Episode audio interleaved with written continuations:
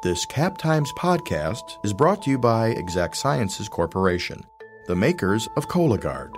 Learn more at exactsciences.com. To answer your question, I think it'll be weird for a server to come up to you with a mask on, but there's no other option at this point. And hopefully, in a year or two years, we'll say, Remember that time when you went out to restaurants and everyone wore a mask?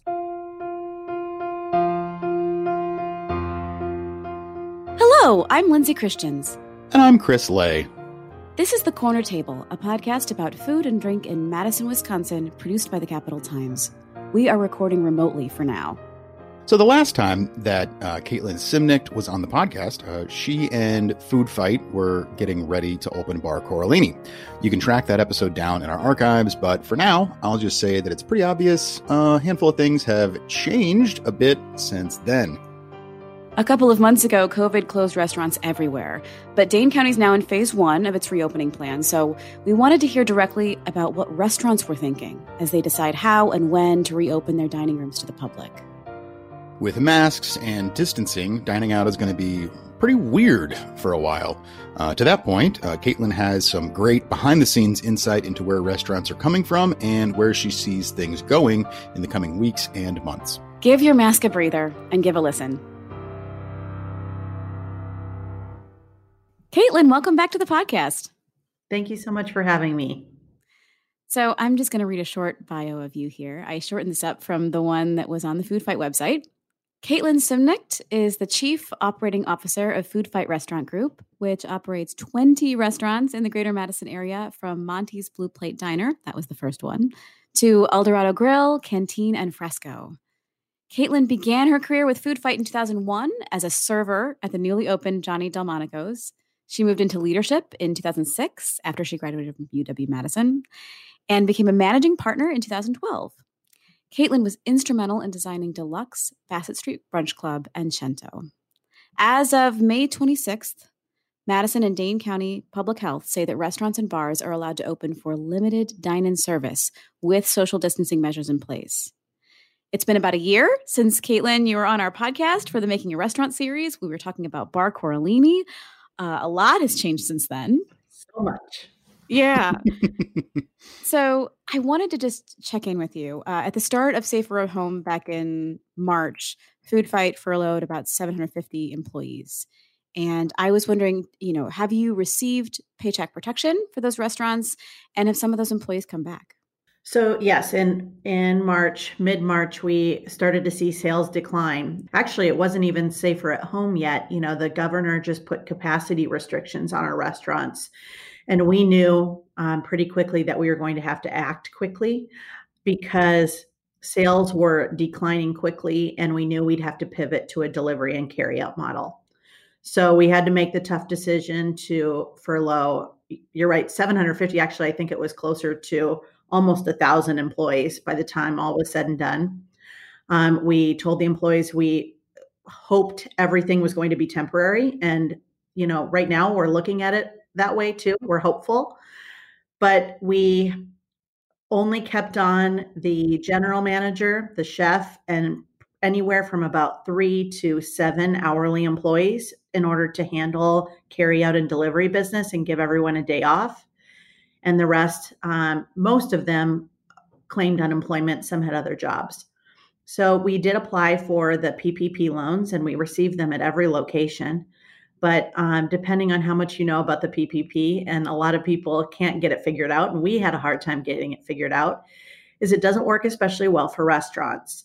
And that's because there's eight week protection as soon as you get the funds. And so we got those funds in April, but it would you know, just to protect paychecks and bring employees on in order to hopefully get some money of our loan forgiven felt extremely risky for us and for a lot of restaurants around the country. So we've been hanging on to those PPP loans, not using them. And now our eight weeks is almost up, just as we're starting to hire people back. And we know that maybe only a portion of it, maybe very little, will be forgiven. Now, it's there are some changes, you know, that the Senate could potentially approve in the coming days. We're hopeful that it will extend that forgiveness window. It was initially proposed a 24 week um, forgiveness window, which would be a game changer for us because we would be able to use almost all of our loan money, we think, on payroll as we start to ramp up our openings. Now, from what I read today, I think it's probably going to be closer to 16 weeks, if that, but we'll take what we can get. So we're thankful for it, but it didn't really mean that we kept any more employees on right out of the gates because we had to make those quick decisions in order to lose the least amount of money. And our goal was to do just that to lose less money by being open than by being closed altogether. That was the goal. Yeah. I know that there are some. Tom Colicchio is like the biggest name I think that's been associated with some of the national, you know, restaurant advocacy groups pushing. Is there anybody in in the state that's trying to to you know rally uh, Congress people or any any other uh, state level representatives? You know, I think a lot of independent restaurateurs around our city have been reaching out to representatives. And we were lucky enough to have a call with Tammy Baldwin about two weeks ago to just speak on behalf of Food Fight. But, you know, we obviously said that what's affecting us is affecting everyone. And in some ways, because of um, we have a wide group of investors, we might know even more than other restaurants might know about the PPP. So we did express concerns, and she was on the same page with us. But I think a lot of us are sort of reaching out as we can um, when we have the opportunity to do so. And I did reach out to my restaurant friends before I had the call with Tammy to see if what I was uh, thinking that I wanted to talk to her about were their same concerns. But yes, the Tom Colicchio and the independent restaurant, it's called Save Restaurants. That's a big one that I would I recommend a lot of people follow they've been doing a ton of like webinars and you know really rallying. I'm getting emails from them i think every day mm-hmm. about the stuff that they're doing and it's it's at once kind of exciting because there's this national lobbying for independent restaurants which is cool but also like I, i'm looking at like what they're trying to do and what is actually happening and that's been frustrating. It seems like it's going slower than it should especially given the impact that independent restaurants have on the economy so I, I can imagine that that's that's complicated uh, in its own way. I mean, complicated, and it's just so difficult to move forward when everyone tells you they don't know yet. The banks, accountants, and even peers can't figure it out. So we're just left waiting and we don't want to be the victims here so we're just trying to do our best to hold on and staff appropriately and control our expenses and we hope that down the road there is you know some sort of relief in a stabilization fund or maybe some fixes to the PPP. What have you learned about takeout and delivery since the start of the pandemic? Has it gotten smoother? Yeah, oh, definitely. I mean, it was just a nightmare to start. And you know, restaurant people are creative and um and you know, we roll with the punches. But the public didn't always know. You know, we had to communicate to the public a lot. Please don't all order on Friday our phones will get bogged down. You might run into delays. We're supposed to be social distancing in our dining room and kitchen with our employees, and we can't have 40 people working all on top of each other just trying to fulfill fish fry orders at Avenue Club, for instance. so we, we um, you know, Avenue all for as an example, Avenue always did fish fry every day of the week, and we really had to make sure we got our messaging out there to say, hey, who even knows what day of the week it is anyways so eat your fish fry on a tuesday. But we did learn a lot um, and most of it was just in improving our processes. So having a google voice number where people could text when they pulled into our parking lot that helped us not you know bog down our phone lines. And having specific roles for each employee so they weren't crossing paths as often and they could just sort of specialize in order taking or running food into the cars. We had to quickly print signage that helped our customers understand what was happening because some of our customers are really savvy and look it up online and others just pull up and try to come right in the restaurant when we're trying to control customer traffic. So that was more of the learning curve was that sort of thing. But i do think we have it down and then guess what? Everything's going to change again because that's how it's been going. So we just try to stay calm and like I said, roll with the punches. Just try our best and try to learn quickly and and be as safe as possible. So we're doing our best. Yeah. Are there any steps being taken for any of the restaurants to even begin to maybe open the door? Uh, I guess literally and figuratively to in-house dining. Yeah, we're going to try it. Um, and we're not going to do all 20 restaurants because that is just the kiss of death for sure. So how Food Fight works is we have a number of managing partners, each sort of oversee their own cluster of restaurants. And we didn't want to um, have one person just completely overwhelmed with reopening of five or six restaurants. So that sort of drove our decision on how we'd open each um, restaurant and at what point.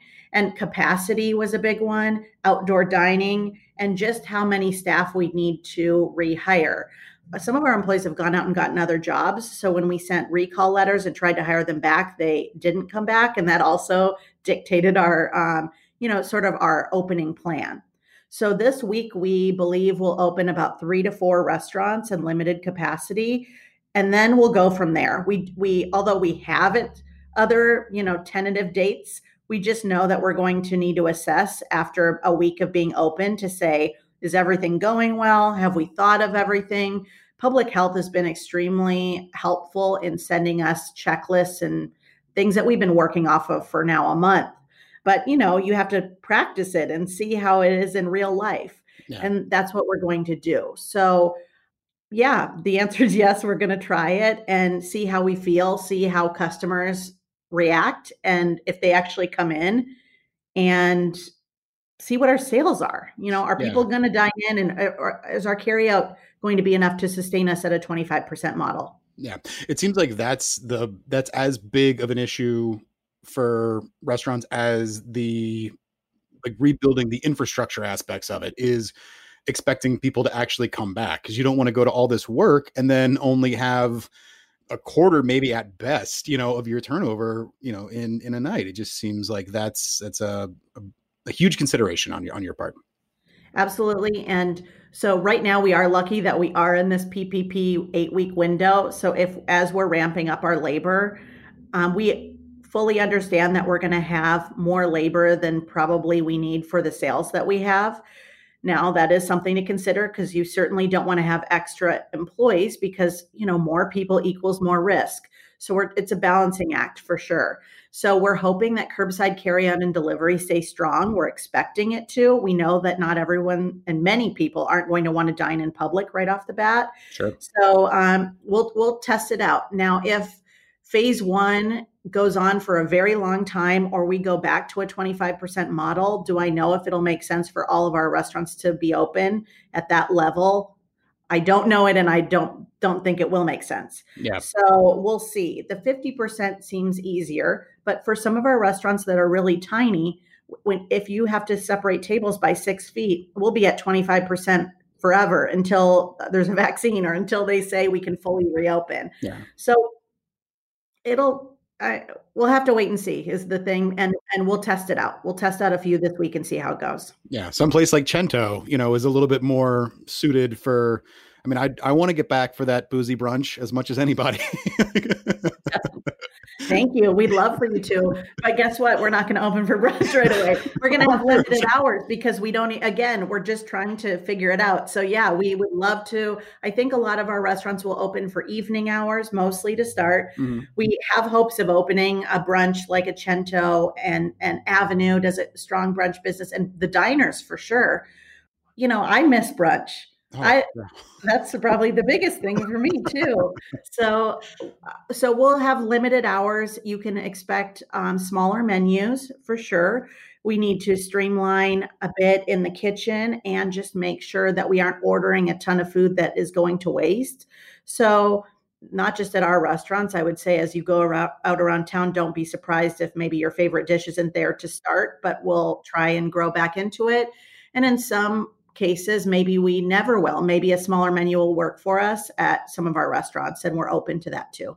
Which restaurants are the ones that are going to be reopening this week, at least a little bit, like for dine in? So, Luigi's is going to open. Cento will be opening just because they have a nice big footprint, and we feel good about opening that. Bassett Street Brunch Club is opening only for outdoor dining. Um, right now, they have several contracts providing meals for DHS.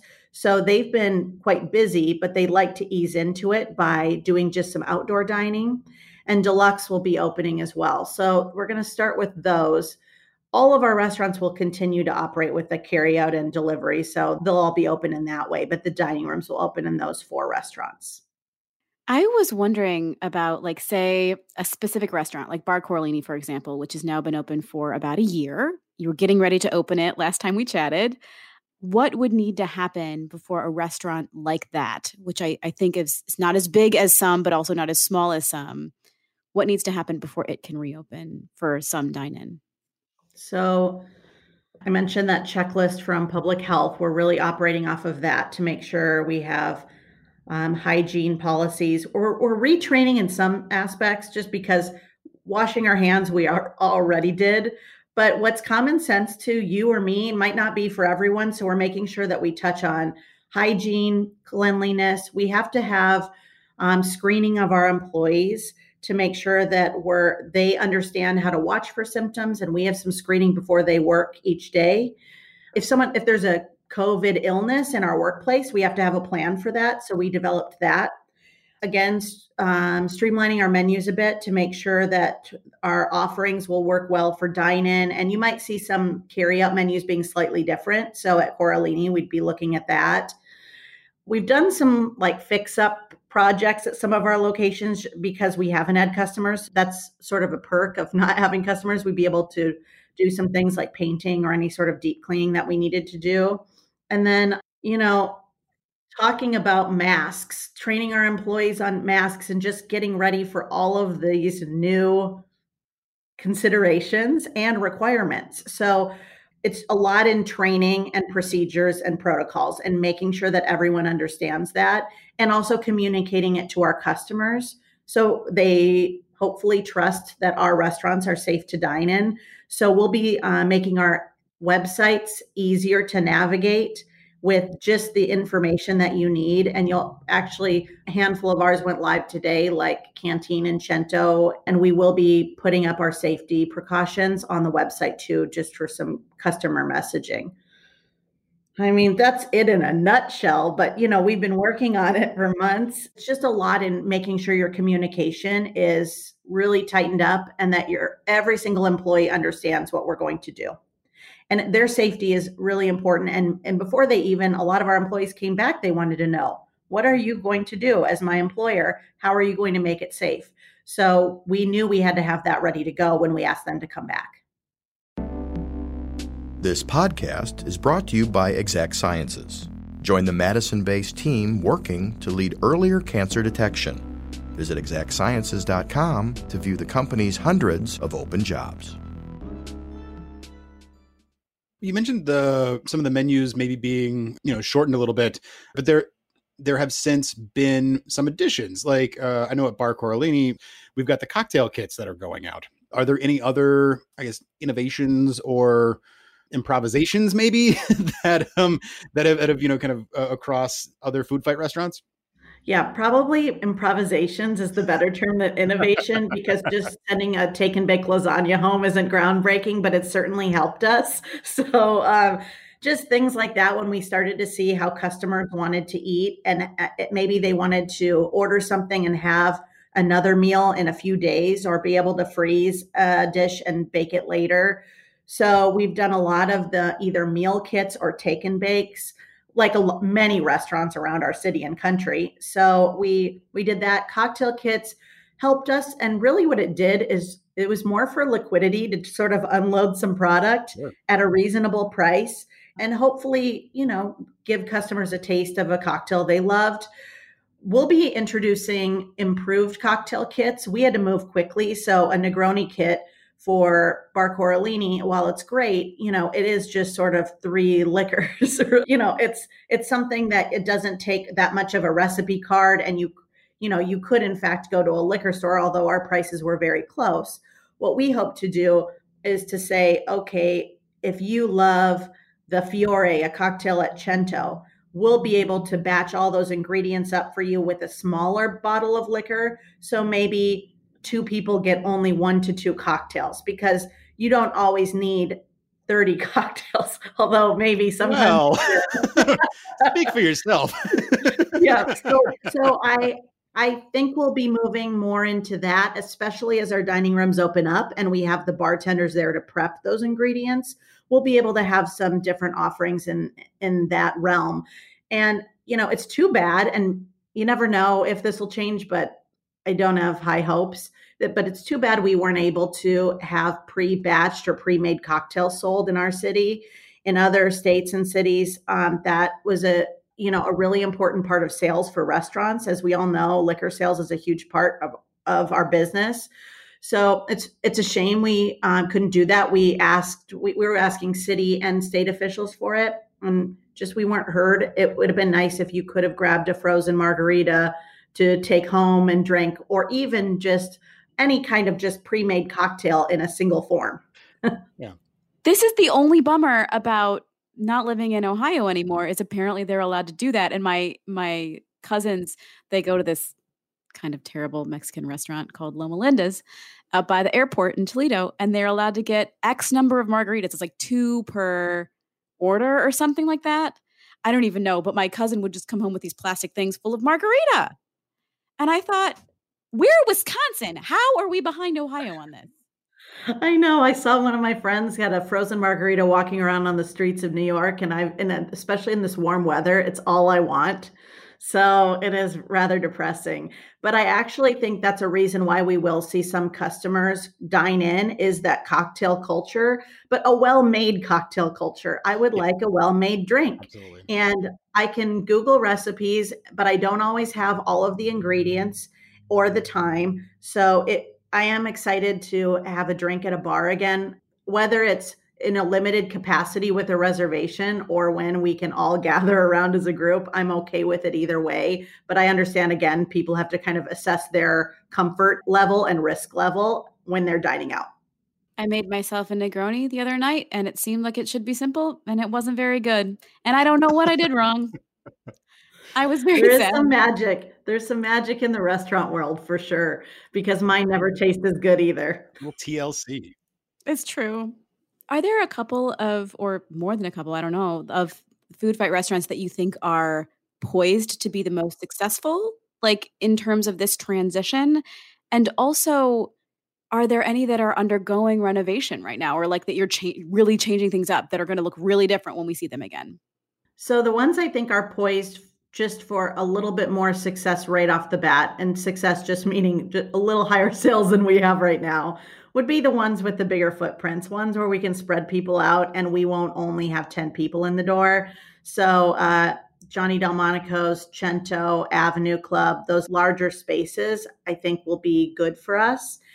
And I'm craving fine dining. I think, you know, although not everyone has the money to do it right now, there will be some people that want that that nice service. Um, again, so Aside from large footprint indoors, our outdoor patio restaurants, I believe, will be quite successful. So we we intend to open Fresco in a couple of weeks for outdoor dining, and we have some a nice big you know sculpture garden to spread out in, and even a restaurant like Everly or or Deluxe even who has an outdoor patio. I think those will be good for us. So most of our restaurants aren't profiting and in fact only about two are and those are the um, you know Miko or luigi's the ones that are just carry out and delivery driven restaurants have done okay. We haven't seen a ton of change there but all the rest took a huge hit. And in terms of um, like a renovation or a rebrand you're not going to be surprised at our restaurants now but uh, once we see how customers dine and what the you know what customer habits or get some requests sure we might change. It might be the way we serve tables if it's counter service versus um, wait staff. And just like restaurants around the country as our leases come up do i know if we'll re-sign everyone or do i think we will? Probably not. I mean there will be some casualties down the road but that's not necessarily because we couldn't make it right now. It's just, do we see that thriving for years again? Uh, I don't want to just guess at that. So we are opening the way we've always been, you know, up to a point. Um, and so I don't think you're going to really be surprised in our restaurants, but I know other restaurants are taking this time to launch something new. We're just trying to do what we've been doing best. I wanted to ask about feeding the front lines because we'd sort of talked about that actually on a previous podcast and we have I've written about it, but I want to know maybe you could just talk a little bit about what it is and talk about how it's going. Sure. So this was something we saw around the country and decided to model after other Feed the Frontline projects, but it helped our community and our employees. What happens is is that a, uh, um, our customers can purchase a 10 meal care package of breakfast or lunch through our website. And we work with hospitals, clinics, grocery stores, or even upon customer request, if they really wanted to get their meals to a certain organization. Um, we've done Second Harvest. So if they purchase a care package, we totaled all of those care packages on a weekly basis. And then our event coordinator, Lisa Loop, she basically sent it out to our restaurants to consolidate, prepare the food, and then we sent it off to different organizations. And so obviously, we're feeding people that are working their butts off in high stress, high risk position. And it's a way for our customers to thank them. And it really helped us during a time of need too, because it gave our restaurants a boost in sales and a way for us to fill employees' hours and keep us afloat. So, although it wasn't a super profitable model, and we again, we never really had that intention, it just gave us work. It gave us work to do. So, we saw, I mean, in the first couple of weeks, we were donating 3,000 meals a week, or we were getting donations for 3,000 meals a week. It has tapered off. I think that's just the nature of it. We'll still keep it going, but I, you know, a lot of people who wanted to get their thank yous out right away I believe they made their purchases. So we've had it, our donations or sales, whatever you want to call it, have gone down, but we've been so thankful for it. And I'm glad we could get it up and running quickly. And, you know, I know other um, restaurants and catering groups around our city are doing it. And I think it's just great. Yeah. I, I was thinking about how hospitality might look different when we all come back. And you've spent your career in hospitality. I'm curious about how you're thinking about this restaurant experience that we might have when we come back?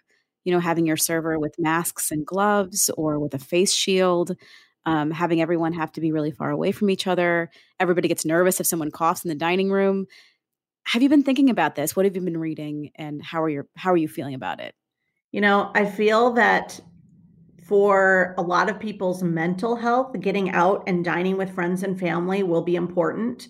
But again, it's not going to be for everyone, and the experience is going to look different for some time. We have to open cautiously and slowly, and and who knows, this could be a way of life until there's like until there is a vaccine, or or until we see how our city can open up safely and and what the impact of this is.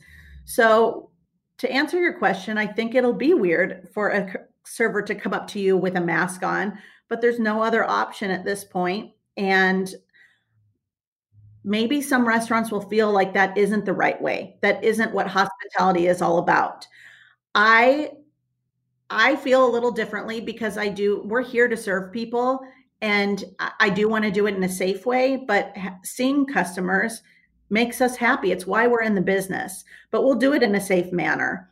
And I don't do I think most people will wear face shields? Probably not. So I think masks is there is what you'll see most employees wearing.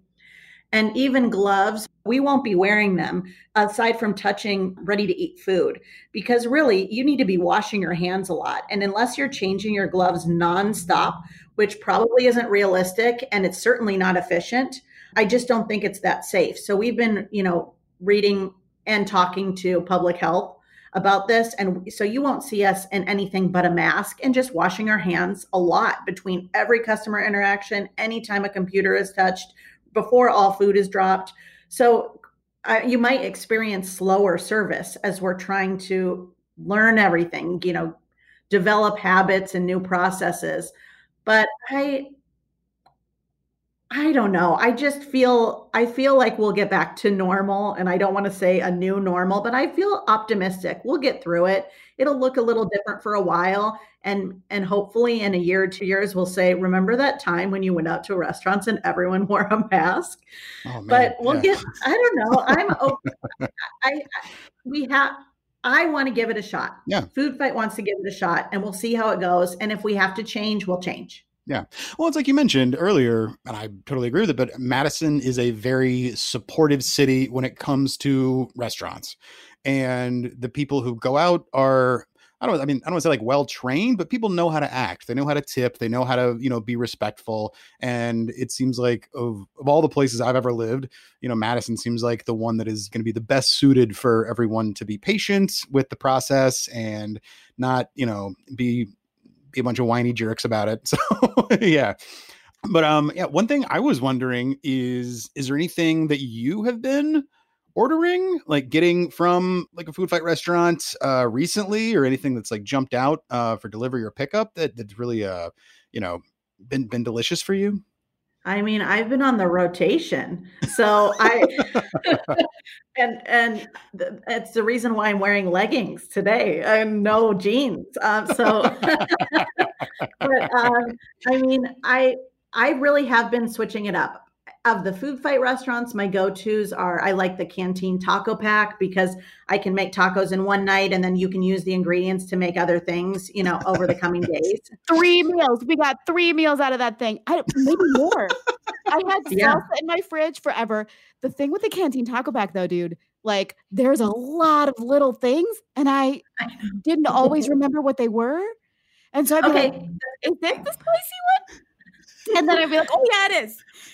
you know, it um there are little like all these little accompaniments that yeah, it's it's good, but yeah, you're right. There's a lot of it. But we I mean I, I like it, and I think the pro tip is to order extra tortillas um, because you will have some, you know, more filling. So I've been doing that a lot. Um, Cento has a kind of a family meal meant for four, but it's just me and my husband. So again, we like to eat a little bit of it and freeze it for later. But beyond, I really honestly have eaten at all of our locations many times, and we just go to a few every week. Eldorado Grill just reopened, so I've been excited for that because we started to do a little bit heavier barbecue menu, and I felt like that wasn't really in the food fight portfolio. So it was something I've been craving. You can you can only eat so much Italian, Mexican food. It, like for us, uh, once I kind of got through the rotation a few times, I was looking for new things, and I've been a big fan of Red Sushi. I like their system of pickup and you know, there I have strong sushi cravings. That's something I generally eat out a lot. So um, we've been trying to support food fight and non-food fight restaurants because we know everyone's having a tough time. Yeah. The takeout from Papavero was amazing. It was oh, just incredibly yeah. good. And the thing I realized I start to miss is coursing.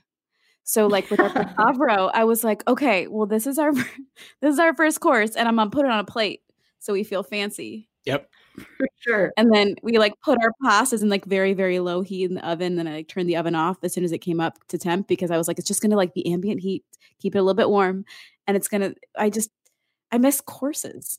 Well, it's true. You kind of want to spread out your dining experience because what the heck else is there to do? Yep. I mean, so it is. I mean, I on a Friday or Saturday, I do try and make it feel like that. And we have a cocktail and then maybe try and eat dinner a little bit later. But we you know, uh, in terms of customer habits, especially when this whole shelter at home or safer at home order came into effect, we noticed everyone was eating at like five o'clock. I think people were eating and going to bed early. I mean, there it's you know because there's just not that much to do.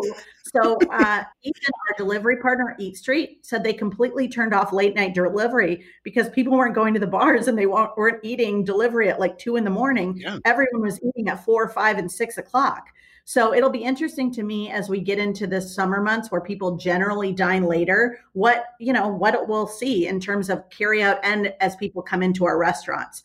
We're predicting that people will spread themselves out in reservations because maybe they won't want to dine at seven o'clock, thinking that everyone else will. So we are some of our hours, I think, will be till 10, even though you know for our delivery model that isn't the way people are ordering so people can eat late late yeah. night, late night, late night. I mean, I I eat later than most of this city, and it, it's like a constant thing of like, well, you know, I have my places that I usually go, but like the more the more late night options we have, the happier I am because I'm I'm basically yeah. I feel the same way. And because of this whole carry out delivery model and the fact that people couldn't have staff forever and ever and ever, all, you know, for a shift, you you see most restaurants close at 7:30. I mean, if you don't get your delivery order in right now, you're not going to get you're going to have to eat mac and cheese out of a box or whatever you've got at home. Yeah. that was another thing that I missed is just the ability to be like, ah, I don't feel like cooking, let's just go out. Which you can't really do now. Yep.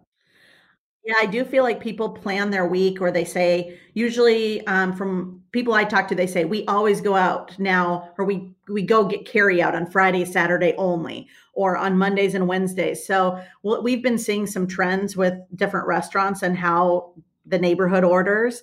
But yeah, I, I do think there's just more planning involved with your groceries and trying to use up groceries a lot of times too. Oh yeah. So it's it's been it's a, been a weird wild ride, but we're just trying to get through it.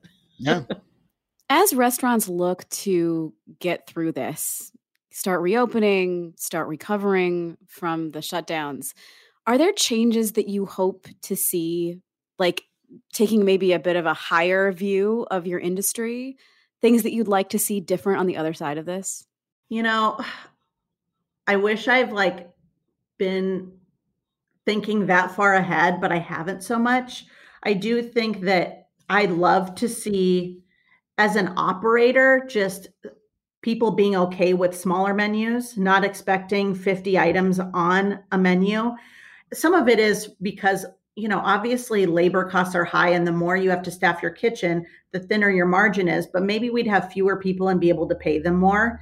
And in this sort of la- labor market, it's been tricky. So, I mean, right now it's tricky, but even prior to this, as yeah. you, you all know, that the you know hiring people has been difficult.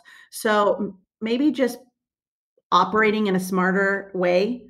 I think this gives us some opportunity to try out different ways of setting up our kitchen, prepping, and we hope to come out of this with I don't want to just say a smaller menu, but better quality. Yeah. Can we support our local farmers? Can we more? Can we if you're going to only have a Reuben and three other sandwiches at a diner, it better be the best damn Reuben you've ever had. So we've been shrinking and now we really need to perfect. So I, you know, we we know we can't just do it all at once, but we'll be looking at, we've been looking at our recipes, our plating, and our ingredients. So I hope that's going to, you know, maybe it's something you'll see at all the restaurants, but you'll definitely see it at ours. And who knows, just, you know, as a new restaurant comes into town, will it be carry, will it be carry out and delivery and pickup window driven? That might be what you see from Food Fight potentially. I mean, should we have a place that has a drive through window? I've thought about it a lot for sure um, because there is a convenience factor with not getting out of your car you know especially people that have children. We've heard you know it's hard to get the kids out of the car wait for carry out and they're screaming and just being able to drive through a drive through. So i don't know. Something that is a little alarming to me is the amount of disposables that are being used. Yeah. And and i know that's a trade-off because we're caring about our health but the health of our environment there's been so much trash so I know obviously that with less driving, I mean, there's been things that are helping the environment, but the amount of trash that we're creating is just crazy. So mm-hmm. I hope we'll come up with better ways of packaging and we'll we will be looking at that. And maybe it just goes to your point, Lindsay, of the canteen taco pack. I think about that when there's 80 million little containers, how we do that in a better way. I definitely thought that too, yeah. Well, Chris, any more questions? I think I'm good. Yeah, this has been wonderful. Thank you so much for coming back. Thanks for having me. I always have a fun time talking to you, so I appreciate it.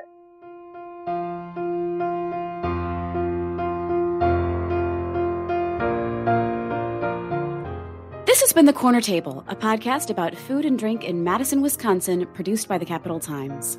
Our theme music was composed by Patrick Christians, and the show is edited by Natalie Yahr.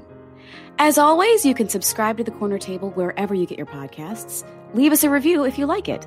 Follow us on Facebook and check out captimes.com for food and drink news, including my recent piece about cafe zones on Madison downtown streets. Lindsay and I are both on Twitter and Instagram, so feel free to track us down there. You can listen for our upcoming episodes with bartender Carlin Langley. And hey, in the meantime, tell a friend. We appreciate it. I am Cap Times food editor Lindsay Christians. And I am extra greasy bar burger aficionado Chris Lay. Our wish for you this week is an iced latte and a donut from Shantytown. They are the best, you guys. Cheers. Cheers.